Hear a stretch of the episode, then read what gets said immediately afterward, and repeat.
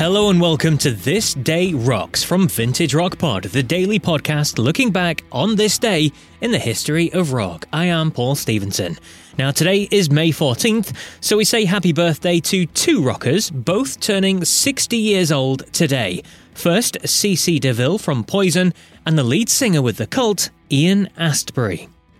And so to today's big story then, and we're going back to 1988 and the highly anticipated reunion of the surviving members of a legendary rock group for a special event. On this day in 1988 at Madison Square Garden in New York was Atlantic Records' 40th anniversary party. Now, along with some fantastic acts performing like Yes, Genesis, Vanilla Fudge, Crosby, Stills and Nash, Foreigner and Paul Rodgers, the televised event was to be headlined by the very special performance of Led Zeppelin. John Paul Jones, Robert Plant, and Jimmy Page were joined on stage by John Bonham's son Jason to put on a show.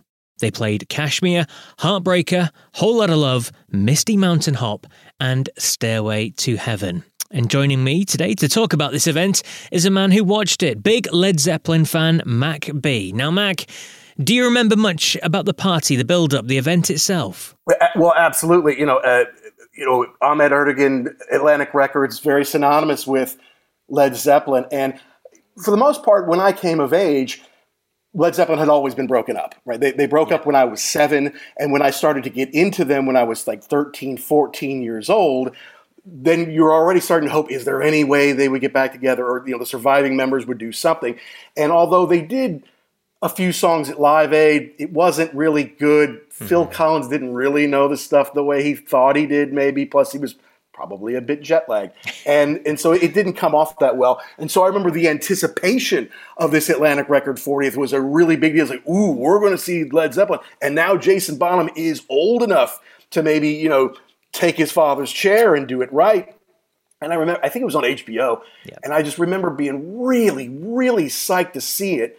And I thought it was okay, but then in like reading about it later, it's like you know they kept pushing us back, and it was later in the day, and then we had more to drink, and they would push it back, and so we were tired. Maybe we had too many, and it didn't really come off that great you know, it was something we were all like, oh, Led Zeppelin. And then maybe, you know, just maybe, because that was around the time Jimmy was doing the Outrider thing, right? Like, maybe they'll tour, maybe they'll get back together. You never know. And so, you know, eventually that led to, they did well at Knebworth. Great to hear Wearing and Tearing at Knebworth. But then eventually do the Unledded thing, not only the TV special, but then I got to see those tours, both those tours that Jimmy and Robert oh, did. Brilliant. I got to see them in the U.S. And my partner, my co-host Jackson, and I talk about that all the time because we were college roommates. remember as freshmen and putting the Jimmy Page poster up on the wall. I was like, man, too bad there's never going to be Led Zeppelin again. And then by the time we were like seniors, they're touring. At least the two of them are, you know, with the the orchestra or whatever. We went to see them like this is the greatest night of my life. I never thought this was ever going to happen, you know. But you know, to me, I'm glad they haven't done a big tour. God bless them, because a it just would not have been the same. Although sure, great, and I probably would have spent way too much money. Maybe would have quit my job and followed him around and tried to go to as many shows as I could have because people are just so nuts for them in the United States, and, and I'm among them. But I, I'm glad they have left it where they've left it. And that kind of preserved their legacy a lot, if you ask me. And I agree, to be honest. Legacy is well and truly preserved.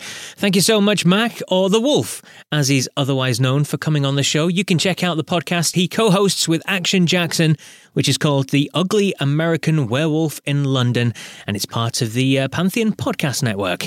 There you go. Well, that's it for May 14th then. Don't forget to subscribe to Vintage Rock Pod so you don't miss any further This Day Rocks episodes. I'll be back tomorrow to talk about the biggest selling album in the US of 1982 as it marks 40 years since it hit the top spot. And you'll hear from a member of the band as well talking all about the album. But that's for tomorrow. Until then, though, take care.